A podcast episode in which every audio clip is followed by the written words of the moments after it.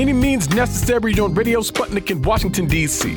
I'm your host, Sean Blackmon, here with Jacquie Luqman. And as always, we are your guide for connecting the political, social, and economic movements shaping the world around us.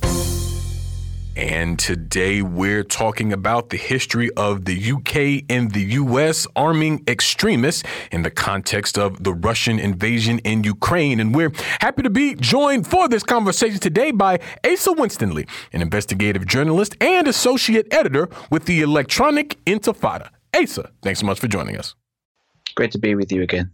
Absolutely. And Asa, uh, in the couple of weeks since uh, Russia's intervention in Ukraine, people have been raising the issue of the role of neo Nazi and far right and ultra nationalist paramilitary forces and groups inside Ukraine, such as, you know, the Azov Battalion, um, the Svoboda Party, the Right Sector, and groups like this. And you, you seem to get uh, a different narratives that I tend to think sort of depend on the politics of the person that you're talking to.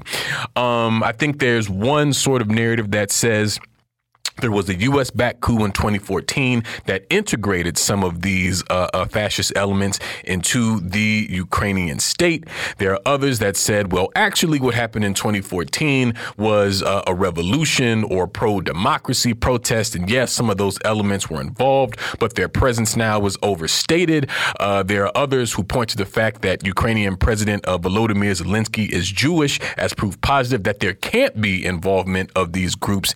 And uh, I just feel like a lot of the context around what even gave these groups a platform is uh, so often missed. And you, you know, recently published a piece about this uh, on your Substack, asawinstanley.substack.com, entitled "Who Are Ukraine's Moderate Rebels?" And I really appreciate that title because I also see a sort of direct connection between these far right groups and the so-called moderate rebels of Syria. But I want to talk about that a little bit later and sort of begin, if you could. Uh, uh, Asa, talk about kind of the history of the U.S. and UK arming these groups in Ukraine and how that factors into what we're seeing in Ukraine right now. Yeah, I mean, I really since the um, the Maidan um, riots, uh, you know, revolution, coup, depending on your perspective. Um, I would say, I mean, yes, there were protests. Yes, people were you know, yes, people had legitimate grievances against, you know, a corrupt leader and so forth. Um, but at the end of the day, it was an elected government, and at the end of the day, there was a coup. And the fact is that the people who carried out that coup were fascists. They were right wingers. They were hard right wingers. They were Nazis. You know, I mean, I've called them neo Nazis, but you know, it was pointed out to me more recently by a colleague of mine um, that it's more accurate just to call them Nazis because there's not really any neo about it because these are the direct ideological descendants of um, Adolf Hitler's collaborators in Ukraine, the the right wing forces who who carried out the Holocaust in Ukraine. Um, so, and there's a whole long backstory there as well that we probably don't have time to get into, um, but in terms of since 2014, the NATO powers um, and plus Israel have been arming these groups, arming and training these groups, these hard right groups, um, because they see these groups as the best way to have um, to to fight Russia. Right, they're the most hardcore anti-Russia forces, and that's what it comes down to. You know, when you think of it that way, that that's what just makes the most sense. You know, it's not actually that surprising that they would do that. I mean, from from our point of view, and I think from the point of view of most people, um, arming hard right groups like this is morally outrageous. But unfortunately, the United States and Britain have a long history of doing it. And yeah, that parallel that I uh, made by calling these groups Ukraine's moderate rebels, it, it you know there's a, there is a direct link between um, what's happening now and what's been happening in Ukraine and what happened in Syria, uh, because the United States, Britain, France, Israel, they all wanted to fight Syria. So, who were the most anti Syrian government forces? Well, it was going to be the extremist Islamist um, battalions who became Al Qaeda and ISIS. So they armed and trade them. So it's very similar.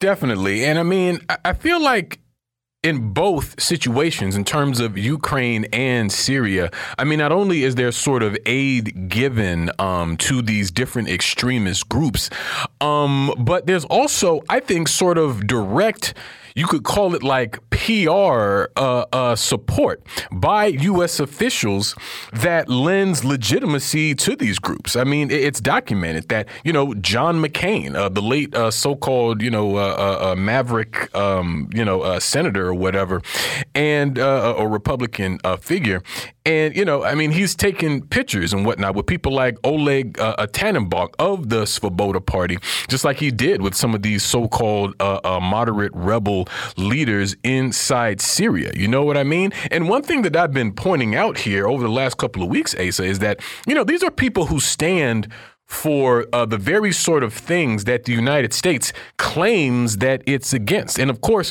what government in their right mind will come right out and say, we support uh, Nazis or we support uh, jihadists, the same uh, group that supposedly the so called war on terror was supposed to be directed against, right? And so there, there always has to be a kind of um, whitewashing of these groups and, um, uh, frankly, a revisionist history that comes yeah. into place because the U.S. needs these groups to help carry its will forward in their respective countries and regions. You know what I mean? And so this is something yeah. that is not made clear to the American people. So when they're donating uh, to some of these different groups, or you know they're watching a Netflix special or whatever about the White Helmets, they think that they're watching you know heroes for democracy. When in truth, uh, these are frankly, uh, blood-soaked uh, fascist groups that you know the U.S. is uh, supporting and tries to sort of um, hem and haw about their support of,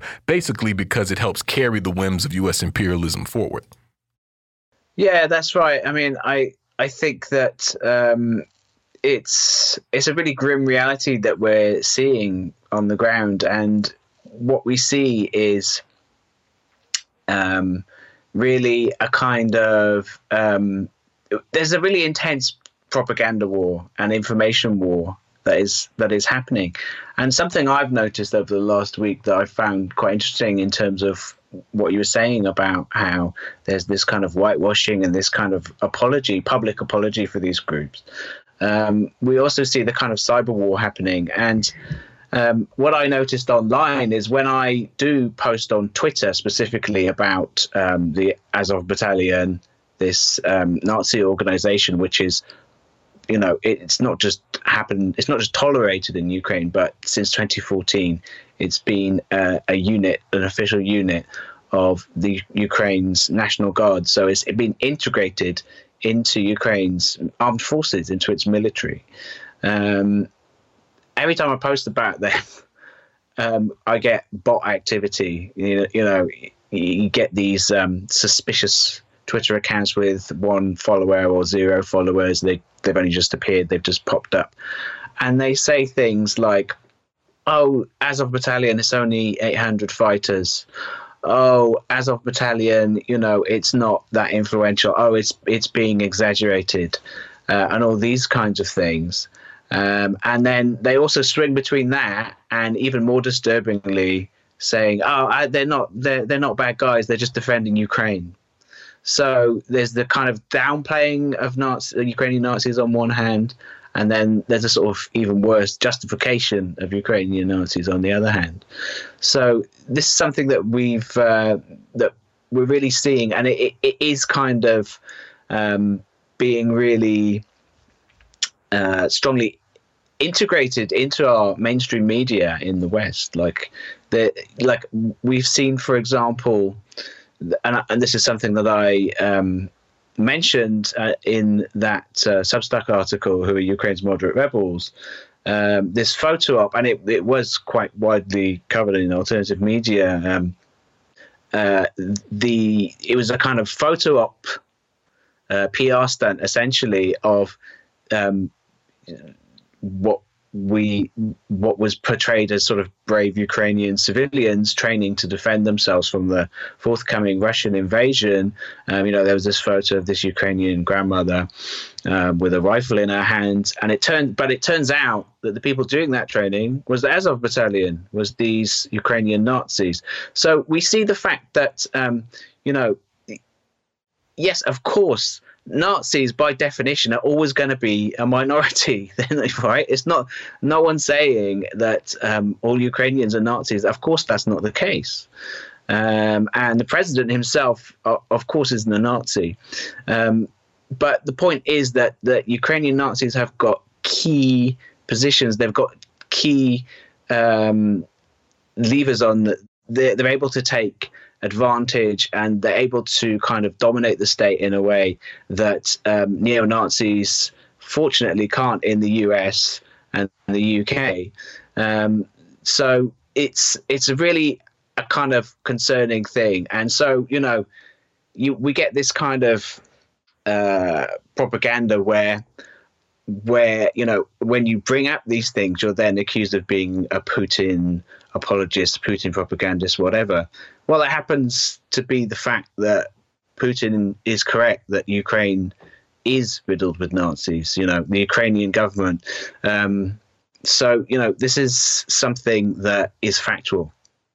Definitely. And, and uh, another thing I wanted to bring in here, I believe a few weeks ago, um, we had you on, Asa, to talk about uh, how Israel is actually arming some of these Ukrainian Nazis, which is just insane. When you talk about a state whose entire claim of legitimacy is to be a place of uh, solace and protection for uh, the Jewish people, who, of course, have a very real and very long history of suppression. But uh, Zionism, as we know, is um, uh, you know a political ideology that sort of opportunistically uses that suppression to justify the genocide against the Palestinian people. So you would think that the last thing a Jewish country would do is arm Nazis, but that is precisely what's happening in the case of Israel. So I was hoping you could sort of touch on that a little bit and, and how you see it um, uh, uh, factoring in in terms of you know the opportunism of these countries and how they use these sort of elements to further their own cause.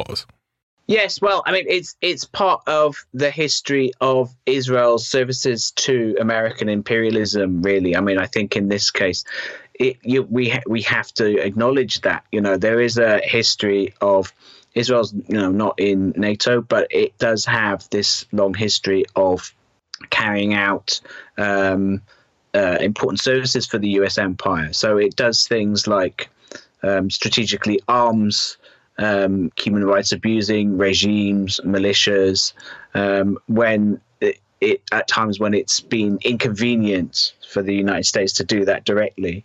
So we take take for example uh, Nicaragua in the 80s when there was um, the um, Daniel Ortega and the Sandinistas had not long come to power. Um, there was a revolution against the US backed dictatorship. Um, but the CIA was not accepting that, and they decided to start this counter revolutionary army, um, the Contras. So the Contras were then armed, trained, backed, you know, financed from the United States. Um, and what happened at a certain point was their the human rights of uh, the Contras were all they were made up of uh, former military in the in the former it, in the dictatorship in the former dictatorship that had been overthrown. And so of course this was a a really uh, what was portrayed as this great you know force of freedom fighters in the United States was actually a really disgusting uh, viciously violent, human rights abusing uh, CIA army, essentially. And so what happened was that at a certain point, that became so blatant, even within the United States, that um, the you know the the PR wasn't managed well from the empire's point of view, and there was a certain point when um, the there was a certain point when they had to step back that Congress had to step back from arming them. And so at that point, the Israelis were able to step in and the Saudis were able to step in. And so what we're seeing in Ukraine with Israel stepping in and arming uh, the the Ukrainian government and the Ukrainian Nazis um, is kind of a continuation of that history and that heritage. So yeah, I mean, this is an outright Nazi organization whose um, founder has talked about, you know, leading the white the white races in um, a campaign against the Semite-led Untermenschen. You know, just explicitly fascist, anti-Semitic stuff, um, and yet the Israelis don't mind arming them because why? Because it's away from them, you know. So it's uh, you know this is part of this history of um, Zionism actually strategically aligning itself with anti-Semites because they agree on a strategic goal of removing Jews from Europe because both agree, both Zionism and and anti-Semites agree that Jews don't really belong in Europe. So this is something that um, anti-racists will, of course, struggle against. Definitely. Well, we thank you so much, Asa, for joining us today. We're going to leave it there and move to a break here on By Any Means Necessary on Radio Sputnik in Washington, D.C. We'll be right back, so please stay with us. By any means necessary.